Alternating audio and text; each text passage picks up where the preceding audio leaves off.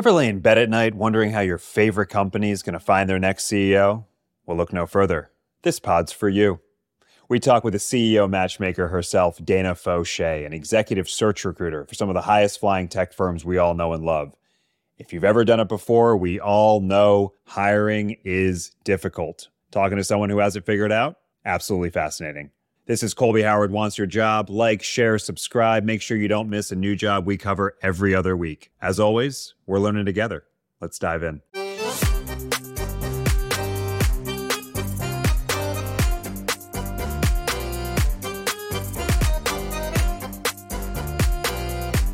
Hello, hello, hello. Welcome to Colby Howard Wants Your Job, the show where we find out what the heck everyone else does with their day. I'm your host, Colby Howard. Our very special guest today is Dana Faucher. Faucher? Yep, correct. Not incorrectly, Faucher, Dana Faucher. Now, before I say what she does, I'm not actually sure what her title is, so we'll just dive right in. You're not a recruiter. Are you an executive searcher? How do you explain this? It's a very good question. Thank you. I am a recruiter by all intents and purposes. I'm a partner at an executive search firm. I am a headhunter, although I don't like that framing. Right. Sounds like a little murdery. Yeah, it does. It does. Relationship builder. Like, you know, we can start unicorn finder, all of the things. On average, what are people in the executive search world saying about themselves? Probably I'm a recruiter. Interesting. Yes. Yeah. Is there a risk that, and I'm not saying one is better than the other, that recruiter is referring to in-house, whereas an executive search, you're more likely to be at your own firm? I think when you say that you're a recruiter, you are bundling in many different types of recruiters, right? You could be an in-house recruiter for lower to mid-level engineering jobs, for instance. That's a very specific niche. You could be a partner in media and entertainment, kind of working on those searches. That's a very different niche. You could be a recruiter for the military. Like, there are many different options, and I think all bundling into one for the purposes of, like, a quick conversation, it's probably I'm a recruiter at an executive search firm. Or I'm in executive search. Or exactly. Okay. Exactly. Got it. And so you, by the way, welcome to the show. Thank you. Thank you. Very excited to have you. Now we've cleared that up. The difference for your 7 years, let's say, one of them has been in-house at Notel, RIP. And most of them, though, have been in an outside firm. So before we dive into what exactly it is you do every day, what are the main differences you've found between being in an actual company versus in a firm that only does recruiting or executive search? Yeah. It depends on the size and stage of the company that you're in-house at, right? So if you're at a much larger, you know, corporation and you're doing specifically executive search, you're often managing people like me. So you're often, you know, managing the search firms. You are helping them through the process. You are helping them get to know the company. You're part of the kickoff process. You might be working on a few recs here and there. Recs? Yes. So like jobs, right, that are available. Industry jargon. It is. It is. What you said just now was one of my first questions, because if we were to go through the whole life cycle of, I'm starting at True Search for the first time.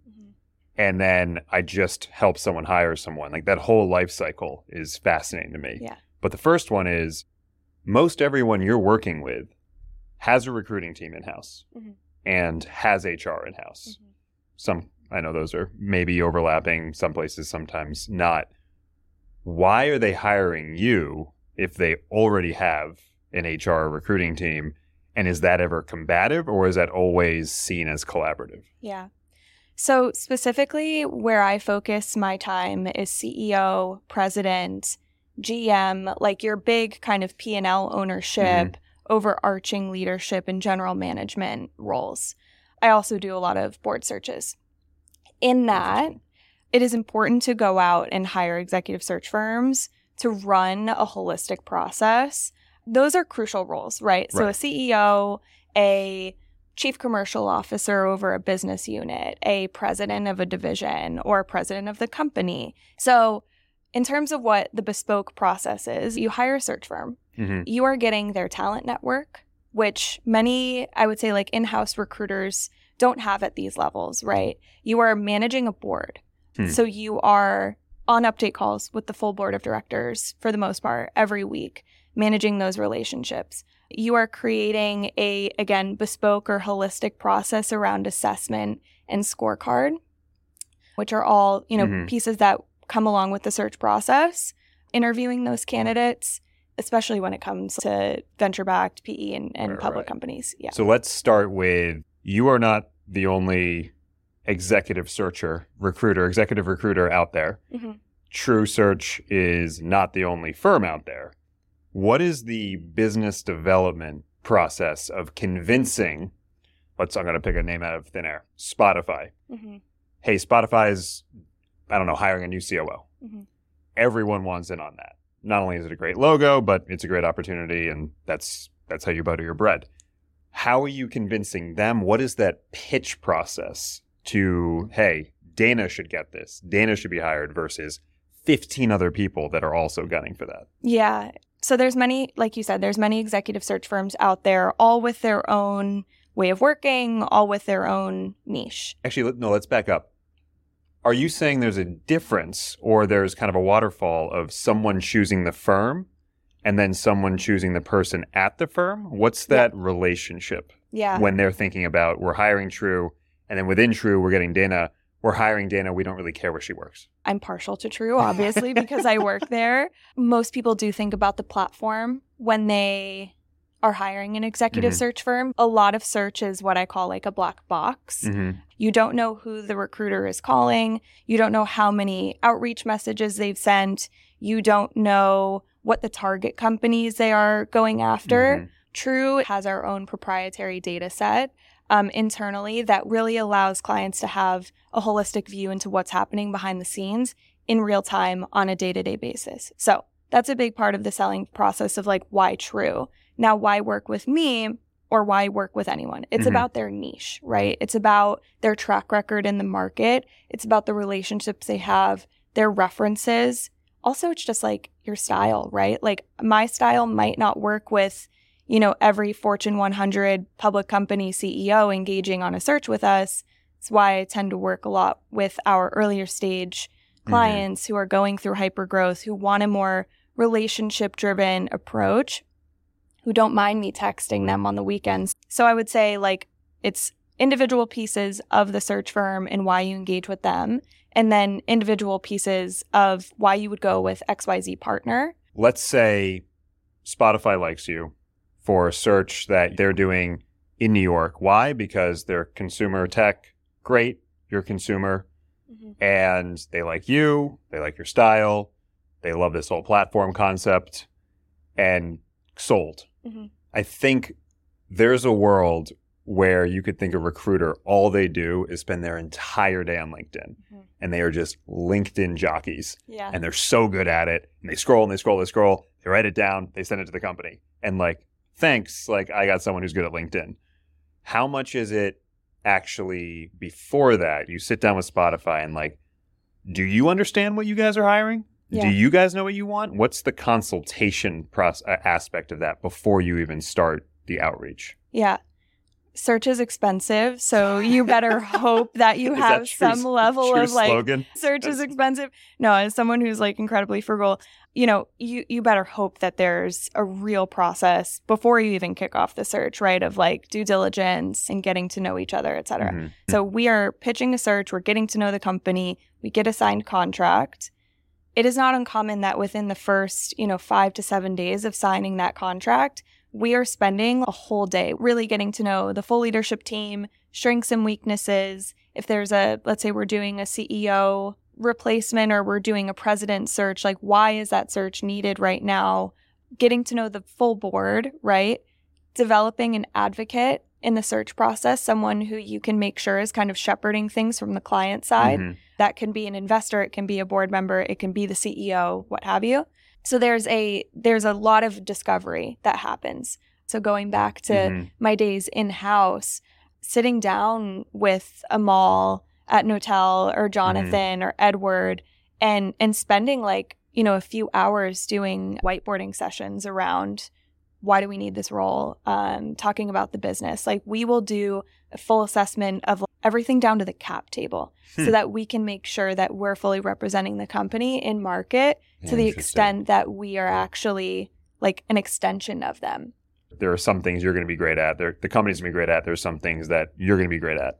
And I think the interesting aspect is, because you're not just a LinkedIn jockey, because you're actually doing consultation, because you're coming as a partner, I think that's a part that a lot of people don't get, because your goal is to get someone hired. Mm-hmm. Your goal is not to find candidates. Yep. And so when you think about that aspect, how involved are you with the actual hiring process? Do you help with the design of the hiring process at all? If you're noticing that it's kind of disjointed, where does that come in? When you are hiring search, let's say it's a president search, right? Mm-hmm. We are managing the search end to end. So if you interview with XYZ company, we get feedback from you as the executive recruiter on our end of, hey, I met with Bob and it was a really bad experience. He was telling me the company shit. It's a transformation. There's no money left in the bank. And meanwhile, Bob is telling us that this is like super high growth. They're about to raise another round of funding. There's a mismatch right there of what we're hearing as the recruiters and what you're hearing as the candidate interviewing with that individual. If we come up to an issue like that in the process, but Bob still really needs to be a part of it, we'd put Bob on the like far end of the process and really coach Bob on like, hey, you might have not really interviewed in the past and that's okay, but your role in this process is going to be to sell, and we will coach them on how to sell. Now, this very may well be a transformation. They very may well not have any money in the bank, and we need to be incredibly upfront about that, but there's a way to do it that shows it's an opportunity, right? So there's a reason Bob's there. Like, Bob hasn't left the company. Yes. So yes, we do the LinkedIn searching and all of that, but that's kind of an added bonus, right? 90% of the people who we are hiring are already within our network, and many of those are found within the first 40 days of a search. Okay, I wanted this part has been one of my biggest questions, is, are you pitching your network and someone comes to you with a job and you're like, I've got 200 people in my head and I think these 5 could be great? That does feel a little not high stakes, because like, what if you don't have someone in your network? But it also feels like you might square peg round hole type thing. Like, what are the odds that those 200 people, any of them fit? Like, how do you think about the pros and cons of the network versus pure outbound model? Yeah. So that is really my job as a partner, right? Like, within the first week of us kicking off the search, I should be calling the top 5 people who are on my list. If I don't know those 5 people off the top of my head, chances are I'm not the right person to be working on the search. And that says like, okay, maybe I should hand this off to Eric, or I should hand this off to Susie, or whatever. This is the niche. Exactly. Exactly. So as the partner, as the principal on the search, you should know the first 5 people that you're calling. In the meantime, the associates, in conjunction with the principals and with direction from partners, are really like doing the holistic research on the back end. I need a thesaurus, really, to make sure that we're properly mapping the market, right? And so you're deploying your network within, the first week, and that's often when you're finding the placement, right? So a perfect example of this, I recently closed a CEO search, venture-backed, about $20 million in revenue in like the games, entertainment, media, sports space. The first person I called, they had just taken a new job. They recommended another individual to me who we knew as a firm, but I had not yet directly connected with, but they fall kind of directly within my ecosystem. That person was presented within the first week of the search. We closed the search in 60 days. But it was the second call that I had made. So it's very often that that person is found within the first week. And it is up to our clients of like how quickly we can get them through the process. And that's your time to fill. I'd imagine there is some hesitancy around, let's say you found the perfect candidate and it's the first candidate you send them. Isn't your gut reaction as a company, there's no way we got it on the first try. Yeah. Like, I need to see 10 before I hire the 11th, or I liked one, I need to see 9 more before I'm convinced number 1 is it. How do you manage that aspect? Yeah, for a CEO search, the average amount of candidates that the client should be meeting is 8, okay, let's say. There are some people out there, there are some partners at search firms who say you do not present your best candidate first because that really sets the bar high for the rest. That's not, I don't believe in that. I fundamentally don't believe in that. If you find the perfect candidate and they are your first call, you present that. And you tell the client why this person is perfect and why there might not be 10 others of them out there. But again, it is a strategy of many folks that you present your best candidate like midway through the process, right? With it being a candidate's market still at the executive levels, you have the opportunity to lose out on that person. You know, if you're not presenting them within a week, they could easily get 3 other calls for CEO searches within that time. And so fundamentally, I'm like, even if it's the best person, first candidate we present, I put them forward with the expectation setting of there might not be 10 other Colbys out there, you know, for instance. Yeah. I was going to use Bob again, but we'll get rid of Bob. The thing that comes up, you say they could get 3 other phone calls that week or the next 2 weeks. That person, when you say it's a candidate's market, that person who's currently CEO of a company or maybe they're president of a company, they aren't necessarily looking for a new job, but because it's a candidate's market, they're going to get hit up with any CEO search that's within, I don't know, that falls within their Venn diagram, basically. Yep. 95% of the folks who we're calling on searches are not actively looking. So I would say that's a fundamental difference between what executive search is and kind of what the rest of, you know, recruiting looks like, is it's highly sales oriented without being too salesy, right? Like you have executive search professionals who are out there, who are hounding people, who are texting them 7 times a day. They've got their sales mode on, but not in a way that's also oriented toward relationship building and long-term kind of relationship development over time. And so, Because they might not be the candidate this time. Exactly. But they might be in 3 searches from now. And so them liking you, them respecting your process, that's all part of the game, and the referrals they might give you. That's what makes, I guess that's what differentiates a great partner in a search firm versus a mediocre one, is one who is focused on relationship building over time and isn't just in it for the short-term gains. How do you think about, because I've gotten some inbounds, and I'm sure everyone has, like $1 billion tech consumer in the media video game space, like they try and get, like, without saying the actual company, they try and get you excited. Yeah. So how often are you pitching without specificity? And you're like, oh, I can tell you who it is in round 2 or on the phone. How are you usually balancing that? Unfortunately, it's very often that my outreach message is, I'm working on a CEO search for a company that's X $100 million in revenue. I, unfortunately, am unable to share anything over email, and I'm having most of my candidates sign NDAs. Interesting. It's an unfortunate part of the process, but you can never be too careful. And with the caliber of searches that we work on as a firm, like, you don't want it getting out there when there's a non-public CEO search, it getting out into the market. When you say non-public, like, if a CEO has announced they're stepping down, everyone assumes they're going to be looking for a CEO. When you say non-public, is it usually the board has come to you and said, hey, we need to find a new CEO. We're going to replace this guy, and he does not know? That situation definitely happens. It's very tricky. It's really hard to run a search process when that is the case. I often advise our clients of, you have to at least have a conversation, because people talk. It's a very, very small ecosystem in tech, and even smaller in media and entertainment specifically. If you think about new media, or you think about games, or you think about sport, like, it's very, very small, and everyone knows everyone, regardless of what coast they live on. And so I'm often advising our clients of, we can start mapping the market. We can start putting together a scorecard, an assessment criteria, search strategy.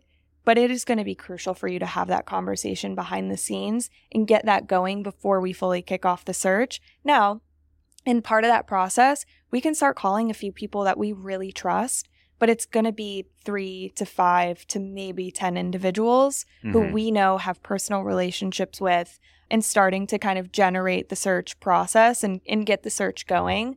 But I'm of the school of thought where like a conversation should at least be had. If at all, there's a possibility that that can happen. Now, it's not the case every time. But. Do you ever advise interim? Like, hey, put someone else in there as an interim CEO so we can actually do a real search? Yeah, we're starting to see that more often. Requests for interim or consulting period. Mm-hmm. We as a firm actually have a product called TrueBridge. So it was founded by the former head of executive search at Google, who then was a partner at Coastal Ventures, where we do interim and fractional hiring. So we'll often partner, if that's the case, and the client is looking for something interim or it makes sense in that scenario, we'll partner with TrueBridge and the team over there to come up with a solution for the short term while we kind of work on the long term. Yeah. So they get an email, but could also get, I don't know, a cold LinkedIn outbound from you. With the super vague, hey, we're looking, but I'm reaching out to you because I'm good at what I do. I've recognized you could be great for this. Let's talk. Mm-hmm. What is the process that you need to go through of vetting on your side before it even makes it to the company? Yeah. So it's typically several hours of conversation, whether that's over Zoom typically to start. Mm-hmm. And then I love to do in-person meetings. So it's so much better when you can like get a sense of body language and how a person actually treats you and all of the subtle signals, right, that you get from executives when actually sitting down with them. So before a candidate actually makes it to the client, I should have spent at least 2 to 3 hours with them. So that's over an initial phone call where we're, you know, selling them on the opportunity. Usually that first 30, 45-minute call is telling them about the company, the opportunity. All of this you've learned through your consultation period with the company and narrowing down what the actual pitch points are, what maybe some things hiding under some rocks, some snakes that they should know about. All of that is the prep period you've already done. Yep. So it's walking them through the pitch sheet. It is walking them through, you know, company deck. It's telling them a little bit about the opportunity, why we're working on it, you know, the context, et cetera. From there, the second Zoom call or meeting is typically longer. So it's about an hour. And that's when we're doing our full deep dive on the candidate. So we're learning more about their current role, what their remit is, what their team looks like, all the way through to like, what are you passionate about? What really gets you excited? If we're doing a CEO search for a health and wellness platform, like, does that person exercise? What do they do? Are they actually a complete dick? Yeah. It does not fit at all. Exactly. Like, there's got to be some level of I get really excited about this. And that's my biggest recommendation to candidates as well is like, if you can't get excited about the product, it doesn't have to be like you're curing cancer. But like if you get really excited about this one product feature at an AI company, cool, do it, you know, but we're testing on those pieces. So it's really that kind of full assessment, full scorecard and evaluation that we're doing in that second conversation. How would you describe conceptually the perfect candidate? Oh, it depends on the search. Well, of course it depends on the search. I guess you could think about it as this person is joining a company that's 20 million in revenue. This person just took a company that's 20 million in revenue to 50 million in revenue in the same space. Yep. He's just going to run this playbook again. Is that conceptually exactly what you're looking for? Or do you find that it's like a false indicator of what actually someone successful could be? Yeah. So in the scorecard, we're typically testing on someone's domain relevance. Mm-hmm. So let's go back to the health and wellness example. Not every candidate who is successful has worked in a health and wellness business. Right. For instance, a perfect example I would say is like within the games ecosystem. If we're recruiting for a small gaming studio, right, you're going to look at EA, you're going to look at, you know, Sega, you're going to look at these big games companies. But, you know, you could also translate that games experience to a Match Group. You know, where there's similar kind of gamifying, where you're gamifying the product features and functionality, very heavy focus on the customer and the consumer journey and UI and UX and all of those things. So Domain relevance, we're testing a lot on functional areas of expertise, right? So if the client is looking to really amp up their product organization, like the chances of the CEO having a go-to-market background are pretty slim. Mm-hmm. Likely going to want someone who comes up product technical, but has also managed marketing and all the other revenue functions. And then just culture fit is a really big piece to it as well. Compensation, location, all factors that have become increasingly important in a post-COVID world. It's interesting because I find this fascinating. Obviously, my company looks at CEOs and when they're hired, are they a good fit?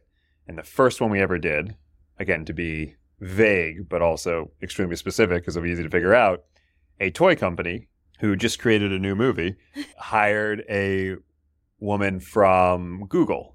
And this company wanted to become more tech forward, like Hasbro had. And she was head of sales operations at Google. So yeah, she was at a tech company, but like not really the tech part of the tech company. Yep. And had no experience in toys, had no experience. And so in that case, it felt like the board had a mandate, hey, we need a logo. Like this is almost as much of a marketing play press as it release. Is. Yeah, exactly. Yeah. And the board comments on press releases are always hilarious because they're always ecstatic about the new hire. They have to be. But in that case, it felt like there's no way they looked at that and said, yes, this is the perfect fit.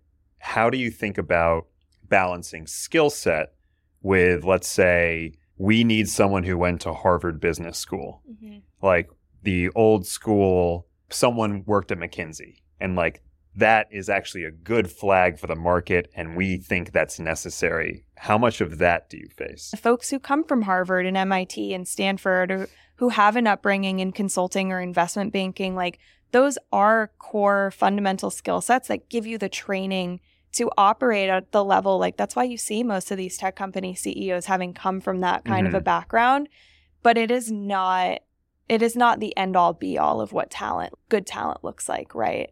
A lot of the work I do is actually with celebrities who are incubating brands. So it could be a celebrity incubating. Like tequila brands? That or a snacks company or a beauty like e-commerce startup, right? God. Or a, celebrity launching a content play. I think it'll be incredibly interesting to see how just that mindset evolves over the next several years as like this next generation, like Gen Z, mm-hmm. is thinking less about the logo of the school that they go to or going to school at all or becoming a content creator or those types of things. So I think we're going to start to see a fundamental shift in that. It used to be a lot more important, and it still is to mm-hmm. most of our clients. But I really try to warn against the I'm just looking for a splashy logo and a splashy press release because oftentimes, like, consultants don't make great CEOs. No, there were several articles about it today with a certain public company CEO that came from a consulting background and flopped in the situations, mm-hmm. had never operated in a business before. And so that's really key is, like, what is the fundamental experience that you've gained operating, especially as we see in CEO and GM mm-hmm. roles? How do you think about the superficially perfect candidate versus, like, the interesting candidate? Hey guys, this is not really what you'd expect to be a great candidate. Here's why I think you should talk to them. Here's why I think they could be great.